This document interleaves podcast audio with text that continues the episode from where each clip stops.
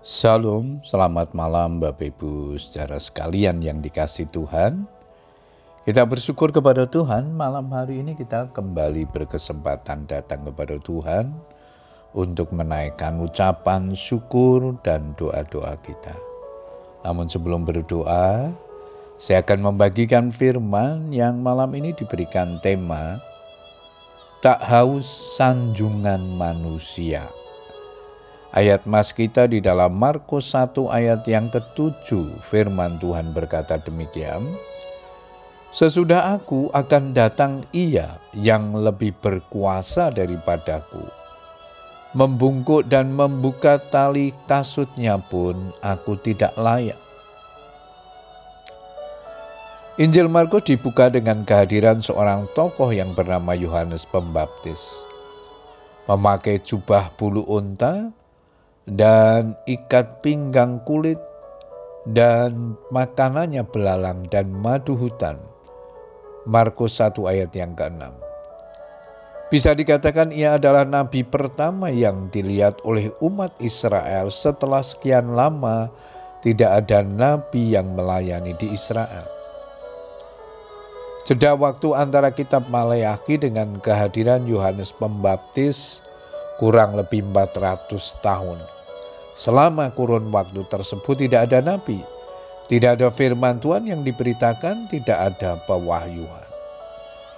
Itulah sebabnya kehadiran Yohanes Pembaptis di padang gurun yang menyerukan, "Bertobatlah dan berilah dirimu dibaptis, dan Allah akan mengampuni dosamu." Markus 1 ayat yang keempat menjadi berita yang sangat mengejutkan dan menggemparkan. Tidaklah mengherankan jika kemudian datanglah kepadanya orang-orang dari seluruh Yudea dan semua penduduk Yerusalem. Semua orang dari seluruh penjuru negeri datang kepadanya dan memberi diri untuk dibaptis di sungai Yordan.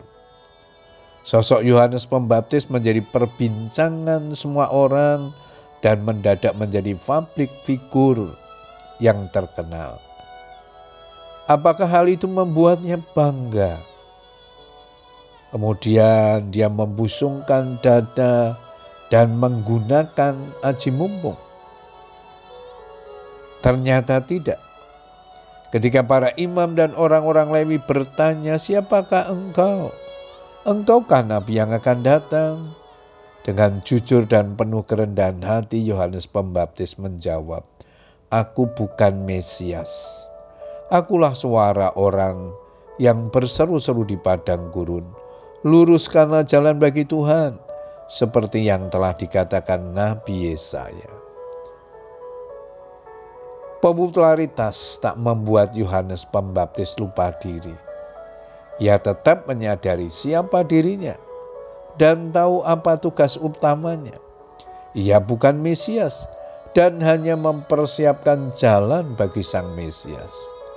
Aku membaptis dengan air, tetapi di tengah-tengah kamu berdiri dia yang tidak kamu kenal, yaitu dia yang datang kemudian daripadaku, membuka tali kasutnya pun aku tidak layak.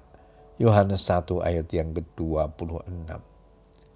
Bapak Ibu saudara sekalian tidak sedikit para pelayan Tuhan, hamba-hamba Tuhan yang justru berambisi untuk menjadi terkenal dan ingin disanjung manusia.